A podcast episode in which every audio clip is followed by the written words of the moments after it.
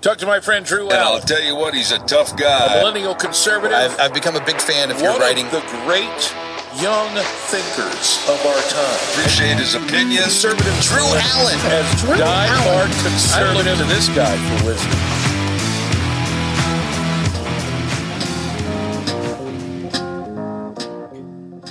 Well, welcome to the Drew Allen Show. This is Drew Allen, your millennial minister of truth. It's great to be here with you. I mean that sincerely. It's been a long day. Uh, you know, I just like to tell you sometimes and share. It's 9:13 p.m. Eastern. Captain is up. It's 6:13. I'm on the West Coast here. That's when we're recording. We do this thing without any breaks, of course. We got to record it, then we upload the show as fast as we can. Uh, but that's the kind of dedication you're looking at uh, but w- with me and Captain, you know, we we really do um, enjoy doing this together, and I couldn't do it without Captain. So every now and then, I like to remind Captain that he's not uh, chopped liver. I actually really appreciate him, and I'm grateful for for what he does. This this show wouldn't happen without him. That that's the sincere truth. Look, you've got a binary choice. The time has come. You've got a binary choice in the 2024 election. You can either vote to save the country or destroy the country. Those are your options. And coincidentally, I am the one person in America who has written a book about it. America's Last Stand. Will you vote to save or destroy America in 2024? And I'm not going to make this episode all about me.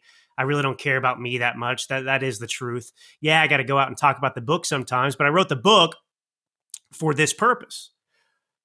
And it's really interesting, Captain. It's kind of weird what happened to me because I wrote this book last year. So if you if you haven't been listening to the show for a while, if you're new, if you have been listening, bear with me. I'll still make it interesting for you. But I wrote this book, the premise of which is 2024 is going to be a rematch between Donald Trump and Joe Biden or perhaps some other Democrat who they replace him with at the last minute. And and and to me it was always obvious, but I don't know, since DeSantis decided to concede to drop out and finally come out and endorse Trump, it became real. It is going to be what I said it was going to be. And of course, my book was published in October of last year. And so, really, my book is just now becoming really relevant for a lot of people because many people procrastinated contemplating the real stakes of this election. They were waiting for it to become really official. There were many people who said, well, it's not certain yet that it's going to be Trump. There's still DeSantis in there or Haley. Haley is still in there, but she's not going to be the nominee. She's not going to be his vice president either.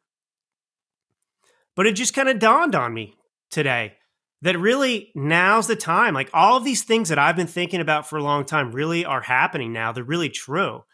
And I believed in them enough to write a book about it. But even for me, it's still kind of settling in. And there's a lot on the line. So you can vote for Trump in 2024, or you can vote for Biden or someone else and throw your vote away and thus throw the country away. Those are your options. But we got a lot to get into. It was kind of a rough day, to be honest. Not personally. Honestly, it was a pretty good day. Uh, personally, for me, it was a break. I, I, I don't know, Captain. Last week for me, professionally, was just a nightmare. An absolute night. It was like the week that would never end. So much drama. I've never been busier in my life, and that, that, those are good things. I'm not a victim of anything, but you know, I got I got clients who want to sue each other. I got I got all kinds of stuff going on, and that's not really what I get paid to do. I, am a publicist. I, am not a therapist, and, and so on and so forth. But it was just a crazy week. The, the reality is, I deal with a lot of personalities. And when you're in this space that I'm in, working with clientele who are quote unquote A-listers, if you will, and they are, they're A-listers. I mean, they're very VIP people. You know, some are wonderful, some are a pain in your butt. And last week was just like a perfect storm. people missing interviews, things going wrong. Everybody's the smartest person in the room all the time. Everybody's the smartest person they've ever seen in the mirror, Captain. That, that's the reality. And then there's me, Drew Allen, you know, just the humble man himself who deals with it all and whatever else. But um but but today was a good day personally, but I got to tell you there's there's a really disheartening story that I guess I'll start out with and then I'll get into some things that I think we need to work on as individuals and as a country if we're going to save this place. But uh the Supreme Court I mean, this happened a few days ago, I guess, but you know, the Supreme Court decided, thanks to John Roberts, the reliable loser, and Amy Coney Barrett, that they ruled in favor of the Biden administration, saying that the Biden administration has the right to cut the razor wire that Texas has put up to prevent the invasion of Texas. Now, I'll give you a couple different sides to this. The she's she's flat out wrong. John Roberts, Coney Barrett's, and the liberal nut jobs on the Supreme Court are absolutely wrong in this. This country is so far from what it was intended to be. We have no concept. I mean, it's amazing because we're not free people today. Captain. We're not free. Not even close. Not not close to it. I mean, really, the like 1800s, kind of like the 1820s to the up to the Civil War. Look, I'm excluding the the slavery aspect. Yes, that's important. That's not my point. But in terms of the kind of freedom that was imagined, that was happening kind of 1800s onwards. This vast expansion of the country, very little taxation, by the way. It was just coming into its own, and we, we, we didn't get a taste of it. We didn't get a taste of it. I mean, the taxation alone, Captain, blows my mind. That you are robbed of 30, 40, 50% of what you work to earn by the federal government is just insane. And I'm already contemplating a second book. And I think the opening chapter will be to re examine the question of what is the government? What is the government? What is it? Is it this entity of people that you elect to rule over you and change your life and tell you what to do? No. Not supposed to be in this country. Have this vast power where they can do whatever they want, live above the law, commit crimes because there are no crimes, there are no laws for those people in government. But for you, they can turn the FBI and shoot you in your home in the middle of the night and nothing happens to them. I mean, that's what we're living in today in America. But what, I mean, what, what is government? You know, what's happened is I'm going to get into the story with the border in a second, but one of the things I've been contemplating today is this word apathy. Apathy. Where you just don't care. You're unmoved. Apathy is kind of to me like how you would describe a sociopath. Unfeeling, no remorse, nothing. You just you're just there, accepting of everything. And I feel like we as a country are apathetic. I feel like this is an era of apathy, and it starts at the top. It starts with this government, it starts with Joe Biden, it starts with his, his administration. We see apathy everywhere. Do you, I mean, there is no empathy, not even sympathy for suffering Americans in this country. And this goes back to Jen Psaki when she was the press secretary. Do you remember? Do you remember this captain when Jen Psaki? She had her quote about you know go do yoga classes or whatever. She was actually talking to Democrat supporters that were upset with the Biden administration for failing them on this and that. And in response to them being upset, she suggested, oh, go take a yoga class. This is the apathy I'm speaking of. Bidenomics. Shut up. This economy is working great for you, despite the fact that it's obviously not. Shut up and enjoy. How dare you ask us apathy? Are they going to change their policies? Is the Biden administration going to shift because they know something's not working and people are no, they're not. We have two Navy SEALs who have been declared dead that were on a mission. I mean, there's a lot of stuff going on in the country, but I just, I just have, have you listening? Have you, have you thought about these two men who lost their lives on a mission that our government sent them to engage in? Now, sure, they sign up for this. I don't know much about this mission, obviously. There's obviously danger associated with it. I don't know if things went wrong, if this shouldn't have happened. I mean, ideally, no, no SEAL should ever die in some capacity if you execute a mission and so on and so forth. But again, comes with the job, the territory. But these two men are dead. They have mothers and fathers, other family members, and they just lost their sons. Do you think that Joe Biden is sitting there in the White House upon receiving this news and he's just really forlorn and moved by this? After all, he's the commander in chief. Undoubtedly, he probably approved this mission.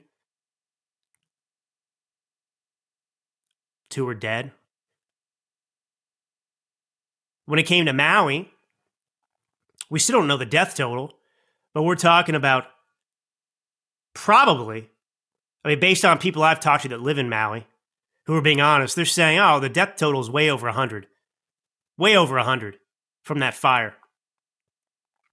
And Joe Biden, he took three vacations before he finally went to Maui for six hours or something like that. And he told people, I can relate. Yeah, you lost loved ones that were burned alive in a fire. I can totally relate to you because one time when I was younger, I had a kitchen fire and I almost lost everything because of the, and, and he's lying, of course, exaggerating. There was a kitchen fire apparently. We didn't almost lose anything. This is the apathy I'm talking about. No concern, no care, no love, no compassion. And it bleeds down, it seeps into the populace. And I look at our citizenry, and it seems like a very apathetic citizenry. But we better not be apathetic because apathy is how we lose the country.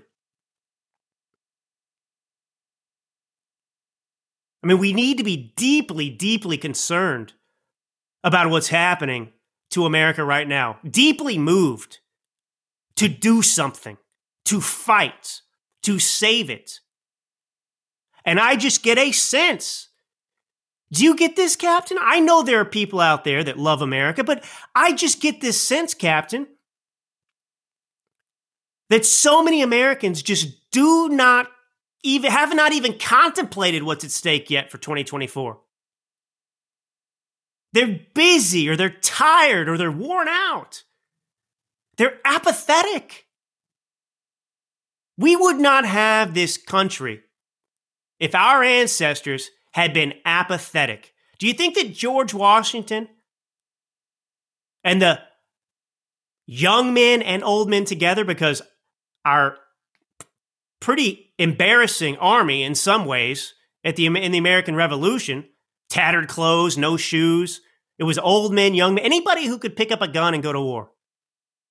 And for much of that war, we didn't have gunpowder, by the way. We, we, we, were, we were playing games with the British, trying to trick them into thinking that we had things we didn't to keep them from attacking us. Because if the British had actually attacked us early on in the war for about a year, we would have lost. But they thought we had gunpowder and thought we had muskets, and we had none of those things. We were waiting. We had no money. We were bankrupt. And despite all those circumstances, we fought on. Patriotism, that's not apathy, that's love. That's a desire to build something, create something, set yourself free. And if we do not reclaim that spirit between now and November, I am very worried we will lose the country. We cannot be apathetic. So, back to this story about what happened with the Supreme Court. You already had a federal appeals court rule in Texas's favor. And of course, the Biden administration approached the Supreme Court and asked them to intervene. And thanks to Amy Coney Barrett and John Roberts, right, the two supposed, you know, right leaning, you know, justices joining with the lefties, they ruled that the Biden administration has the authority to send Border Patrol in there to cut the razor wire. So at this moment in American history, we have a government that is exactly what the founding fathers feared. It's abusive, it's power hungry, it's gone well beyond its limits, it is out of control, and it's unlawful. And this administration is intentionally violating the Constitution. We have a government that is comprised of Joe Biden, Mayorkas, and all these others who are in violation of the U.S. Constitution, who are facilitating an illegal invasion of our border for various personal political means. And you have a state, Texas, that finally steps up and takes matters into their own hands to do what the federal government refuses to do in violation of their constitutional duty. And now you have a Supreme Court that says, F you, we're siding with the tyrants. And this whole thing's disgusting because the argument being made, of course, is legitimate. But it's like everything the left does it's a disguise, it's a head fake.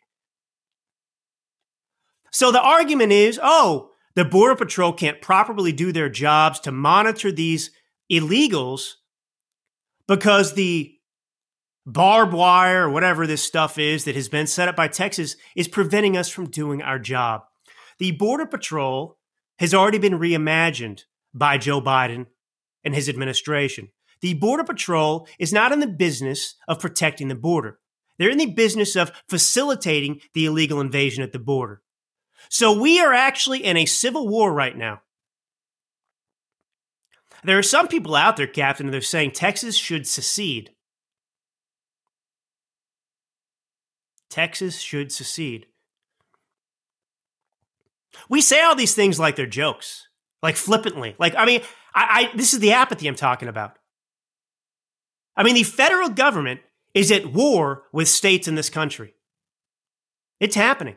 What should Texas do? If you're Texas and your own federal government is intentionally violating your own sovereignty as a state, what are you supposed to do? You know, I mean, honestly, war is not an illegitimate reaction to this. No, I don't want there to be war. That's not what I'm saying. But I'm trying to get people to grasp the gravity of these types of things that are happening in the country.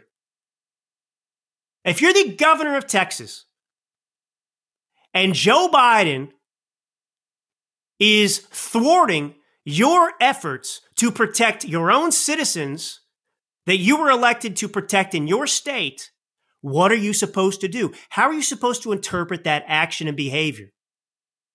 Is the federal government not at war with Texas?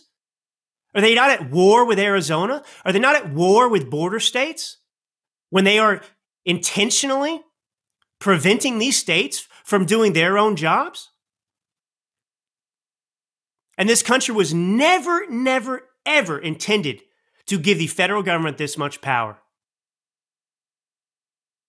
We have no states' rights left in this country today. It's unbelievable. So if you're a state, the Supreme Court basically said, F you. You're secondary to the federal government, which is a bastardization, by the way, of our entire Constitution and the formation of this country. But we've been moving this direction for a long time.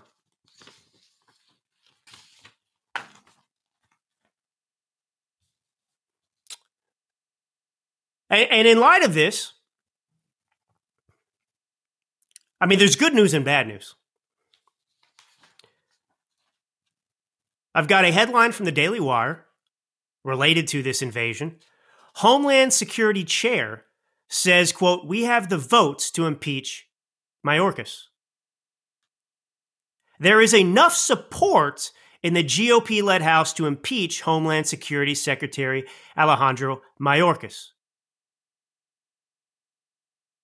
Okay, there's enough support. So, where the hell is the impeachment? We have no line of defense against what's happening to this nation right now. That's the reality of the situation. You know what your line of defense is? It's 2024. And even then, we've got an uphill battle.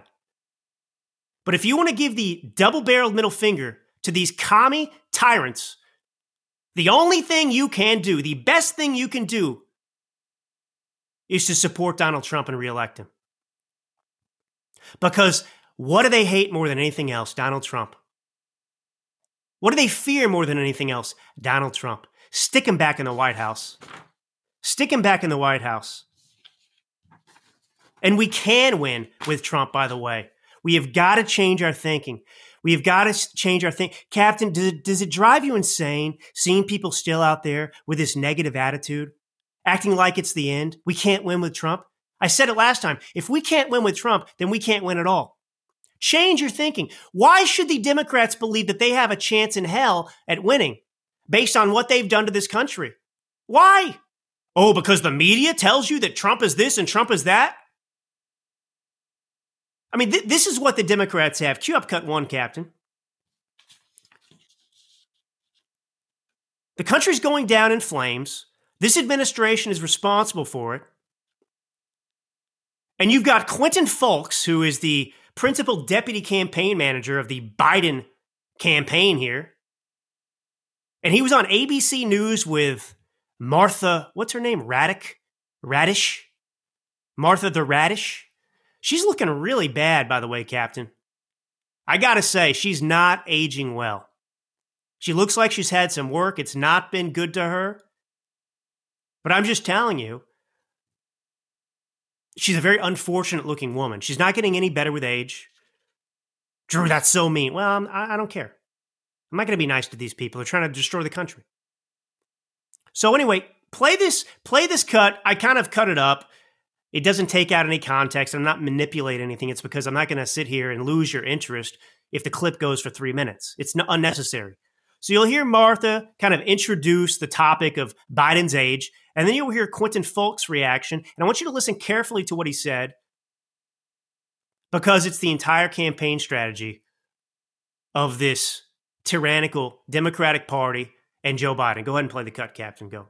Age and mental acuity are a big concern with President Biden among voters. Our recent poll with Ipsos found 69% of those polled do not think the president has the mental sharpness to be president. That is up from 43% in May of 2020. Look, when it comes to the president's age, we have a simple formula for that, and that's results. Um, you know, age equals wisdom equals results and experience. And President Biden, uh, because of his age, has come to the table and brought people together from both sides of the aisle to deliver results for the American people, whether it be historic bipartisan infrastructure bill, whether it has been bringing people to the table for job creation, making sure that inflation is down. The president has been delivering results. And our best answer to this is to continue to communicate about the things that people care about, Americans care about. This election is not going to be about age. This election is about freedom and democracy and the fact that Democrats under President Biden's leadership believe that people deserve more freedom, uh, not less, and Republicans want to roll that back and rip it away.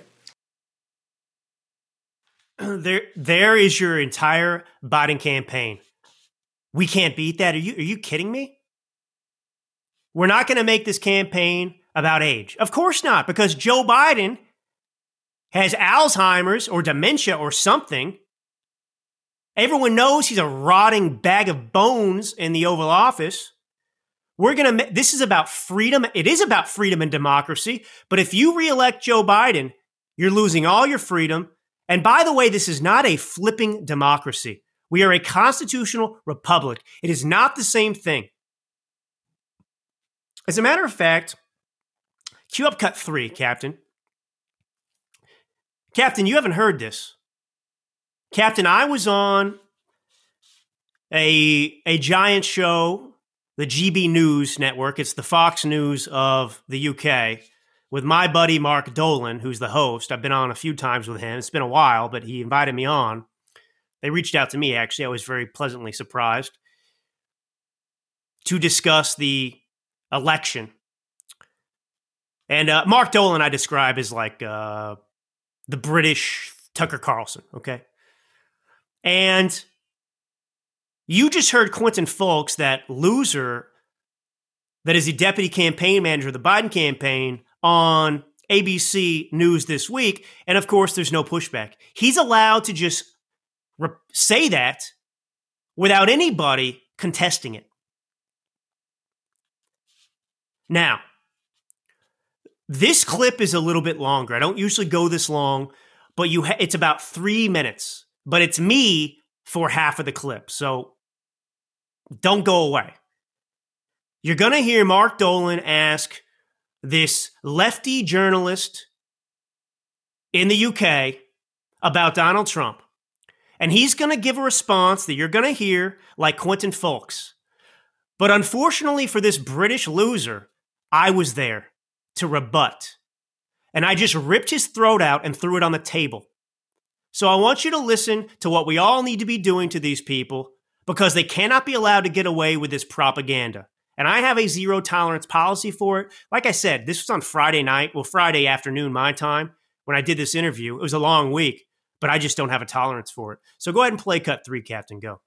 He is an Anglophile and he spoke of a trade deal with America and the US. So do you think a Trump White House would be in the British national interest? No, I don't think it would be in the British interest at all, or indeed the world interest.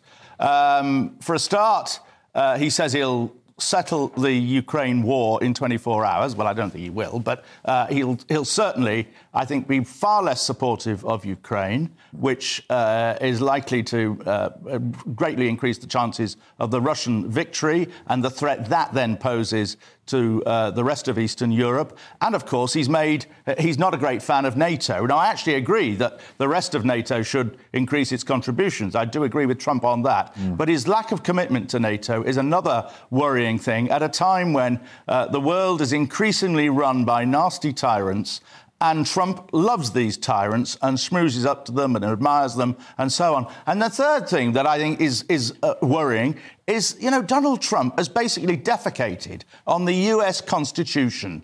The idea of the rule of law, uh, the, the, the democracy, and all of that severely undermined the authority of the what is you know the greatest democracy hitherto in the world, and it's toppling right now. And if Trump wins, I think it could be fatal. Okay, well, US democracy. I, am not sure I fully agree, Drew Allen, with Michael Crick there, because of course, uh, four years as president, Donald Trump didn't start a single war. Well, that was all really good propaganda. I've heard it everywhere from CNN and everyone else who has been lying to basically everyone for years and years and years. The amazing thing that we can look at is we actually lived, all of us, under a Trump presidency and a Biden presidency. And if you just ask yourself one simple question, that Reagan question, are you better off today than you were four years ago?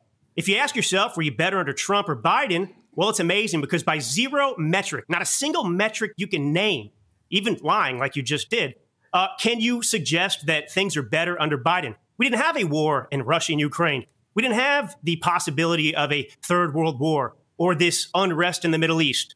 We had a secure border in the United States of America. So, despite the propaganda and the lies, it's actually the left that's defecating on our Constitution. And we're not a democracy, we're a constitutional republic. And the people are fed up with this. And what the Democrats and the establishment are trying to do, it's not just about GOP and Democrat Party, it's about a bunch of elites who have defecated on the Constitution long ago to seize power from the American people, who believe that this government Right? Remember, we went to war, by the way. King George III, I, you know him, uh, over a lot of this. And our Constitution says we, the people, are the master, and those in government are the servant. And what we have now is them defecating on our constitutional process by trying to prevent a, the leading GOP uh, uh, leader for president uh, from running over this total baloney. And it's all in my book, so I don't have time to get into the whole thing well, here, but well, it's a live most long debate. definitely. Most definitely. Let me let me do a plug for the book. It is called uh, America's Last Stand. Will you vote to save or destroy America in 2024? Uh, it's already got the country talking. Uh, briefly, just a few seconds, if you can, Rafe. Uh, your reaction to what you've heard? Yeah. Anyway, that's a kind of shellacking that um, you know you can only hope to do on live TV. That poor guy. I hope he lost sleep that night because his face looked like he had no uh, blood left in it. His complexion was so pale. That pathetic excuse for a journalist. But my point is, that's it. All they have are what? They have talking points, miserable talking points that have no actual data, no concrete evidence. They're not based in reality whatsoever. It's just fantasy land. And these people go on TV all day long and say, Trump's a threat to democracy. Trump, we won't have democracy anymore if we elect Trump. It's about freedom. This election's not about age. It's about uh, freedom and democracy. These just stupid, ludicrous talking points. And they're appealing to the lowest common denominator of human beings, the absolute stupidest people among us that could possibly believe this kind of garbage. And it's our role when we encounter somebody like this lunatic Michael Crick that I just beat down verbally on live television on Friday night. It's our job to do what I just did. I'm not patting myself on the back. I'm not saying I'm special. My message is I'm not special. I'm just one guy who's passionate and loves the country and isn't going to tolerate this bull crap anymore. And nobody, all of you, anybody listening, it is incumbent upon you not to tolerate this bull crap, to push back, not to allow this to happen. We cannot be apathetic. We cannot sit here and let this stand. Our country's at stake, and these people are weak. They're feeble minded. They're not smart. And they also, we can change their minds. That's the other thing. But you know what the Democrats are up to, too, which is amazing, Captain? We have, on the one hand, an issue in this election for Joe Biden, right? Not just his record, it's his age. It's the fact that was just brought up on that clip I played, the previous one, that demonstrated that I think it was 63, 64% don't think that Joe Biden's mentally up for the task of being president. So that's a real thing that people are, are aware of. And so the left, of course, doesn't want to make age an issue. And yet the left also wants to make age an issue because they're trying to suggest that, that it's actually Trump. That Trump, his age, that he's too old to run for president. So Nikki Haley, she was asked why she's still in the race. I'm trying to, I want to explain something to you about the media. It's all a coordinated hit job. Do not let the media shape your reality. So, on the same day that you have, or this, you know, around the same time that the media is trying to suggest that they're not going to make this about age with Joe Biden and so on and so forth, you have Nikki Haley going on what was she on? What was this even? Uh, Face the Nation. Deface the Nation, I think is what Mark Levin calls it. This is on Sunday. And actually, I, will read you some pull quotes from what she said. Go ahead and cue up cut two, though, Captain. I want. To, I want. Just go ahead and play this cut. No context needed. Just play it. Former President Trump on Friday repeatedly and wrongly said that you were in charge of the January 6th security response at the Capitol, and he said your name four times. I want to play this for our viewers. They never report the crowd on January 6th. You know, Nikki Haley, Nikki Haley, Nikki Haley. You know, they did you know they destroyed all of the information, all of the evidence, everything, deleted and destroyed all of it, all of it, because of lots of things. Like Nikki Haley is in charge of security. So I just play that clip because this has been making the rounds. You did hear correctly there. Donald Trump goes and gives these two hour talks, right? No teleprompter or anything else. And he suggests that Nikki Haley, which of course he would have meant Nancy Pelosi, was in charge of security on January 6th. Now, a couple of things. There is a strong possibility that Donald Trump intentionally said Nikki Haley was in charge. It's, it's, it's possible that he intentionally made that mistake knowing that the media would run with it. Whether he meant to make that mistake, or, by the way, who cares? When I talk for an hour on this show, I make mistakes. Even after the show, I think, oh, I got that name wrong. I said that thing incorrectly. Because I just go for an hour. Such tremendous brain power I've been blessed with. But when you get talking and you got 60 stories and things on your mind and you got people asking questions, it's, it's live. It's not scripted like Joe Biden, who can't even get through a teleprompter address that's prepared for him. Donald Trump goes out and talks all day long without looking at anything. And he does it six times a day in six different states. It's amazing. But anyway, my point is whether he made the mistake and said Nikki Haley when he met Nancy Pelosi about being responsible for security on January 6th, do you know what the, the result was of him doing that? The, the media actually admitted that Nancy Pelosi was responsible for security on January 6th. They actually ran stories saying, ha ha ha, Donald Trump's so stupid. He said Nancy Pelosi was responsible for security on January 6th, and Nancy Pelosi was responsible. What did he get the media to do, whether he meant to or not? To admit that Nancy Pelosi is the one who botched January 6th. That Nancy Pelosi is the one who was who who oversaw a, a debacle so, in one way, he played the media. So, again, I don't know if he meant to or not. He could have made the mistake. But hilariously, the media acknowledged what we all have been saying that they previously denied in the past. In the past, they said, no, no, no, it wasn't her responsibility for the for the for, for the Capitol Police or anything like that. No, no, it wasn't her responsible because they were trying to cover up the fact that there was a plan in place to create this J6 insurrection. The media was ready to run with it, insurrection for their own purposes. It's in my book. I've talked about it on here. I'm not going to do it for the for you know the umpteenth time. But anyway, Nikki Haley goes on to attack Trump's age, to suggest that he's in mental decline.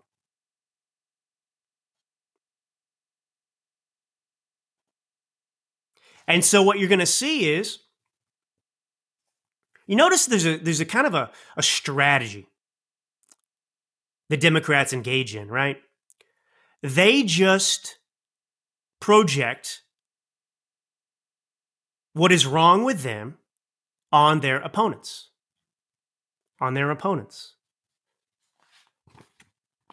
So the media will have no problem because they have no shame claiming that Trump is too old to be president while they're running a bag of bones for reelection.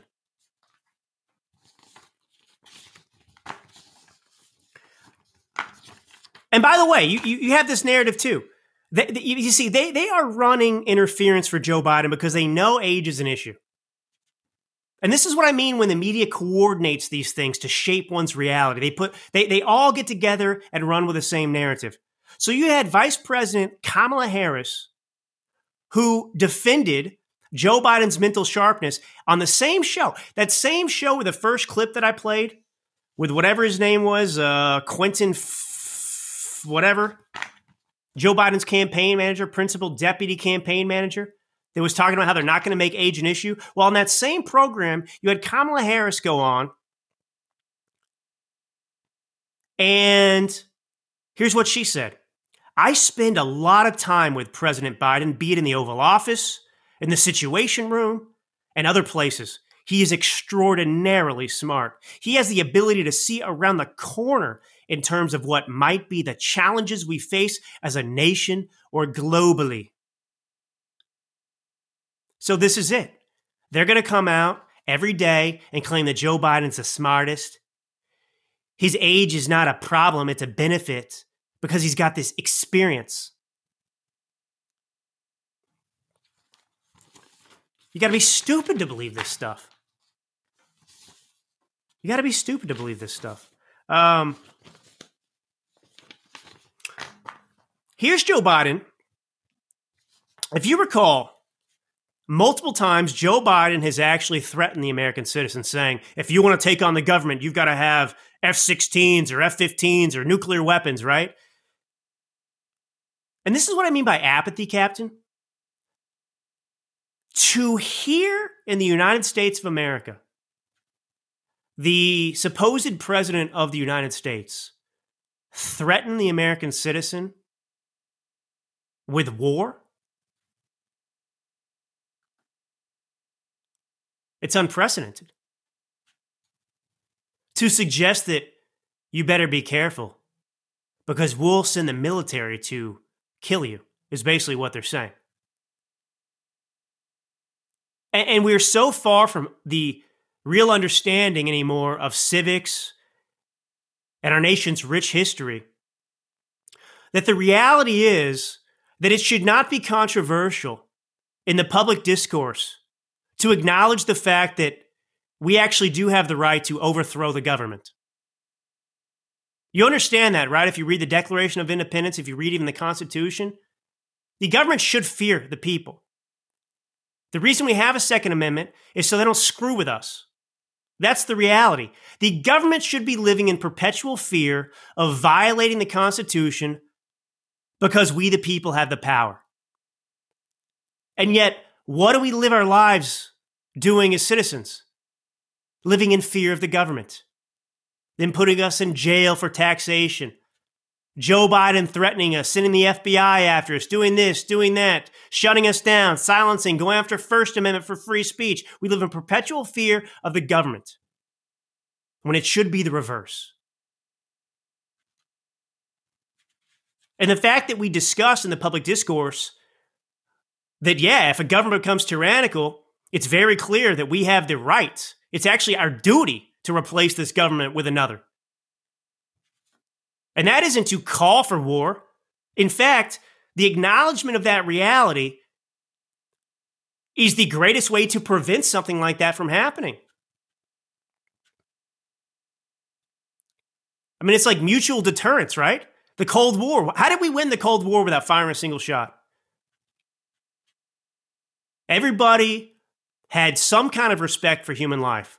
They recognized, okay, we don't want to destroy each other. It's too violent. It's too bad. So let it, we better resolve this peacefully. It's the same thing in the United States. This is just natural behavior.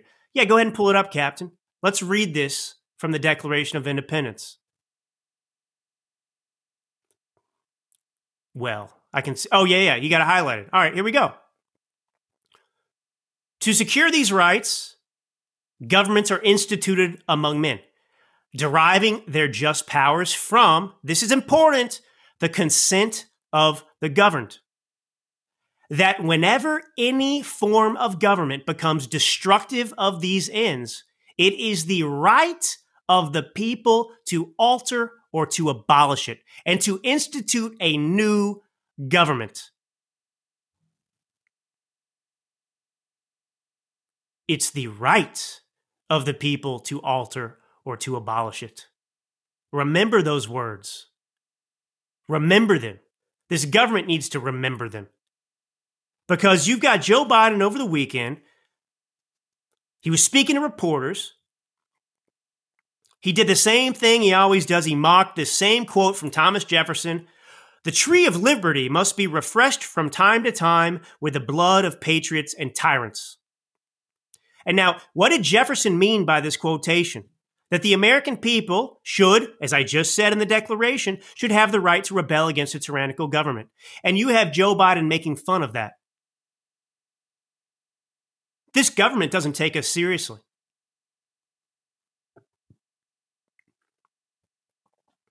And uh, Biden said again, you know, that if U.S. citizens really wanted to fight the government, we would need F 16 fighter jets. And I pointed this out before, but it's amazing. Uh, Joe Biden says we don't need uh, AR 15s. And yet he says we would need F 16 fighter jets. Yeah, pull that one up too, Captain. Captain's on a roll here. Here's an Abraham Lincoln quote We, the people, are the rightful masters of both Congress and the courts. Not to overthrow the Constitution, but to overthrow the men who would pervert the Constitution. Yeah, you know, this is just this is just a theme, Captain. I mean, we just feel so powerless right now. We just feel so powerless. I mean, I, it's like we have, whether it's Hillary Clinton or Barack Obama or Christopher Wray or Alejandro Mayorkas, Joe Biden, any of these bureaucrats, both elected politicians and unelected bureaucrats, they can literally commit crimes all day long. But because they're in the government, they do it with impunity. But you don't pay a parking ticket and they'll come and steal your car. They'll tow your car, they'll seize your property. It's just unbelievable. And so much of this is just a result of us accepting it. And I'm not saying there ever needed to be any kind of physical pushback. That's not what I'm saying. But your mentality dictates where a country goes. So if you're going to start to become soft in the mind and spirit and heart and accept this idea that your government is all powerful and they're the master, well, little by little, you're going to allow not only those people who want to bastardize the Constitution to come into power, but your country's going to going to slip away. And that's where we are today. But we have an option in 2024, and that is to reelect Donald Trump.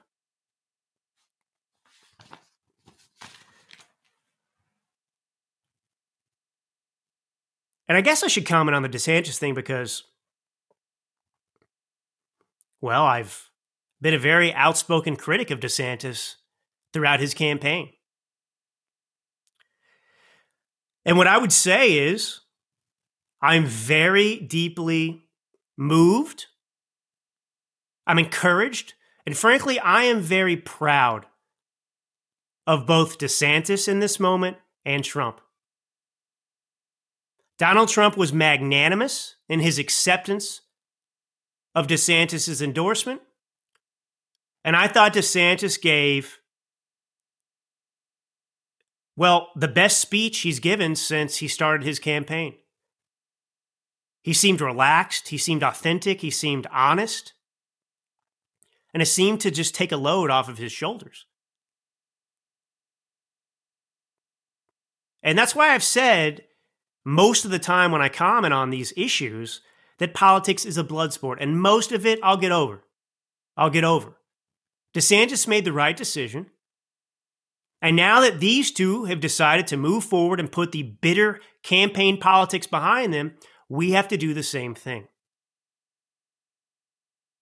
But there are a number of these DeSantis supporters who now are saying they will support Biden or RFK Jr over Trump, which tells you that a lot of the people supporting DeSantis were frauds. A lot of the people supporting DeSantis were not conservatives, and they, in fact, do not love the country. Because you cannot support either Biden or RFK Jr. and love the country. I'm sorry. You can love RFK Jr.'s position on Big Pharma you can love his position on vaccines, but he is wrong on every single other issue. Every single other issue, he's got it wrong. And so to vote for either of those people, Biden or RFK Jr., is to vote to destroy America. That's just the reality. I'm not commenting on RFK Jr. as a human being. I don't know anything about him except that he used to be a womanizer, which runs in the family. He's a Kennedy. But I'm not looking to date somebody. I'm not looking to marry somebody. I'm looking to support somebody who has my best interests at heart. And the only person that is prepared to do the job necessary to put us back on the right track and at least give us a fighting chance is Donald Trump. And at this point, it is incumbent upon every single patriotic American to support Trump. You can, those things you've disagreed with, you would be wise to try and push Trump in that direction. It is actually our responsibility to hold Trump accountable. It is, in fact, our responsibility to make sure that he remains on the path, that he fulfills his promises. But I have no reason to believe he won't do that. He has not shown that he wouldn't do that in the past. All this garbage about he didn't finish the wall or he did this or he did that. The Republican Party was sabotaging him. And at some point, when you're running for reelection, I mean, this is the whole thing the revisionist history with COVID was a disaster. One of the worst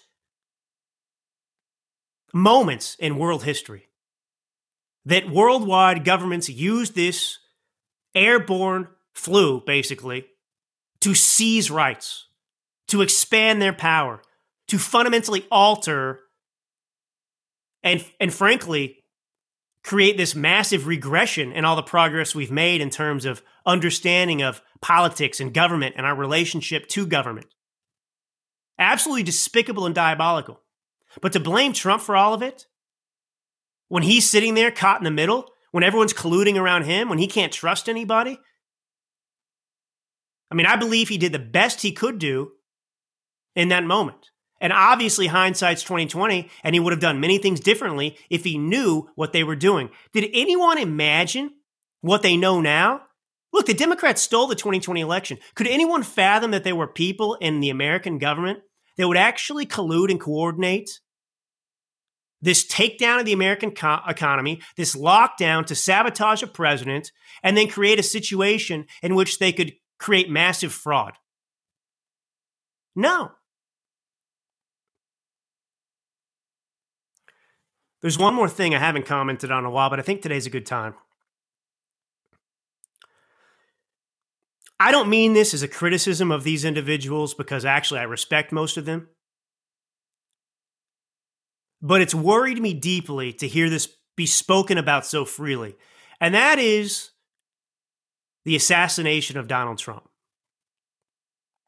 Tucker Carlson has brought this up in the past. Many people have brought this up in the past. And I don't like putting it out there. It makes me very uncomfortable. It's very dangerous, in my opinion. But today I'm going to talk about it because Alex Soros, who is the son and heir of George Soros.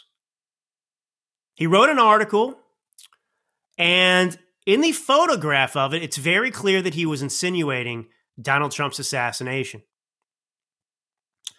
In the image that went with the article, there was a bullet in a glass window, and there was a cryptic photo that was a stock photo from many, many years ago, but nonetheless suggested Donald Trump. These things are not accidental. You've heard Alex Soros and these people increasingly talk about how dangerous Trump is. He must be stopped. And, and, it, and it, it just, it, it very much concerns me that, that this is out there and that these people would not only suggest this, but want this to happen. That people could possibly think that Donald Trump's assassination would be good for America. I don't speak this way about Joe Biden, Captain. And I would frankly condemn anybody that would say that.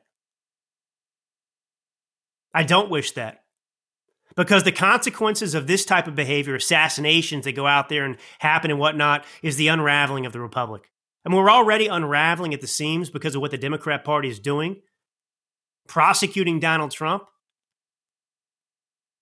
But that would be a step too far. I mean, I, I, I guess, kind of in closing here,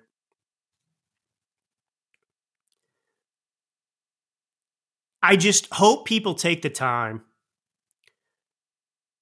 to very seriously consider what is at stake this year. How important this election is for this country's history. And to talk about it with people. And I've made this comparison. The situation we're in really is very similar to the American Revolution. You can bring up comparisons to the Civil War as well, but I mean, this is a unique time in history. We've never been in a, in a period like this. But, you know, in 1776, the colonists, the Americans, all they had known was life under the British monarchy. That's all they'd ever known. They were British subjects. King George was their king. And many of these people admired London.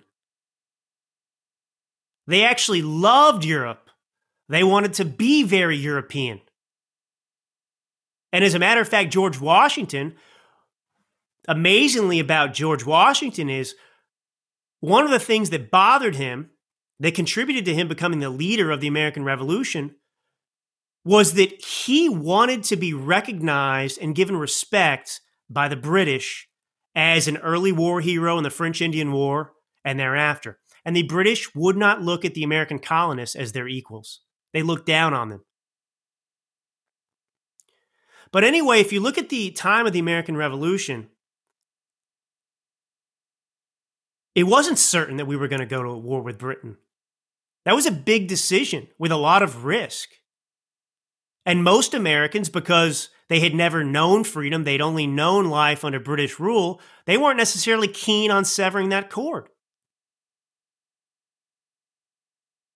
But little by little, things began to change and unravel. The abuse got a little worse. And the Americans started talking about freedom, contemplating what their lives might be as free men, as an independent nation. And do you know what it was that helped spark that public discourse? It was Thomas Paine's pamphlet, Common Sense. That's the that's the manuscript that did it. And it, you could argue that without common sense, there might not have been an American Revolution. Because he forced the American colonists to contemplate the stakes of the American Revolution and then to convince them to support the American war effort. And that's what I've tried to do with my book. Not go to war, that is not my intention. But my intention is to alert people of the stakes of 2024 to somehow force them to contemplate how important and significant it is, and then to encourage them, inspire them, convince them, persuade them to choose Trump in 2024. Because we don't have to go to war. We still have an election. And all you have to do is give this election everything you can. From now until November, find a way to persuade other people. Find a way to get involved. Be an activist, a patriot. Don't just sit at home. Don't be apathetic. When you see what's happening, allow yourself to feel something. When you read that these two SEALs were killed on a mission in Somalia or off the coast, don't just move on. Those two SEALs had families. This border situation 10 million illegals pouring across here. What is that going to do to you? What is it going to do to your kids' future? What is it going to do to this country? We're 23 trillion plus dollars in debt. And we're just supposed to fund 10 million illegals, 20 million illegals, 30 million illegals from cradle to grave? Americans are being replaced by these people right now. We're going to have artificial intelligence we have to deal with. We have a cabal of elites who do not like human beings, they detest us. It's not just America that's at stake, it's humanity that's at stake right now. That's the reality. It's about humanity. All of that is slipping away because of a minority of lunatics. So, look, we all have the capacity to take back this nation's destiny. We all have the capacity to save this country. But you've got to believe in yourself. You've got to be an optimist. You've got to believe you can win. Do not let the left beat you down. Their victory is not certain. Our defeat is not certain. Start to believe that their defeat is certain. There is no way in hell they can win in 2024. I believe that in my heart. And we have a great candidate, a candidate that must be reelected, a candidate that when he's reelected, I remember, Captain, in 2016 when Trump won. I was at a hotel in Big Sur with my wife, a bunch of liberals everywhere, all around me at this hotel. And I have never felt so much joy as that moment that Donald Trump won in 26. That's not true. I felt more joy when my daughter was born, for example, at my wedding. But nonetheless, apart from those kind of personal uh, instances, I've never felt just so much glee as when that happened. And to sit there and have my bre- breakfast, Captain, and I just look around me at the other tables of people sitting outside eating their breakfast, and they all look like they wanted to cry. Not me. I had a big smile on my face. And that can be us again in 2024. That can be our nation in 2024. So buckle up. It's going to be a hard year. It's not going to be an easy year. But we're going to get through it. And we're going to get through it together. And I don't mean that uh, just to, to blow smoke. All right. All right. Well, this is this is one episode for the ages, Captain. I don't know what's overcome me. Passion, deep passion. All right. Well, God bless you all. I really appreciate you being here. This will probably be the only episode this week, to be honest. Uh, but this is your millennial minister of truth. And until next time. Talk to my friend Drew And I'll tell you what, he's a tough guy. a millennial conservative. I've, I've become a big fan of your one writing. of the great young thinkers of our time. Appreciate his opinion. Conservative Drew Allen. as Drew die-hard conservative. I look to this guy for wisdom.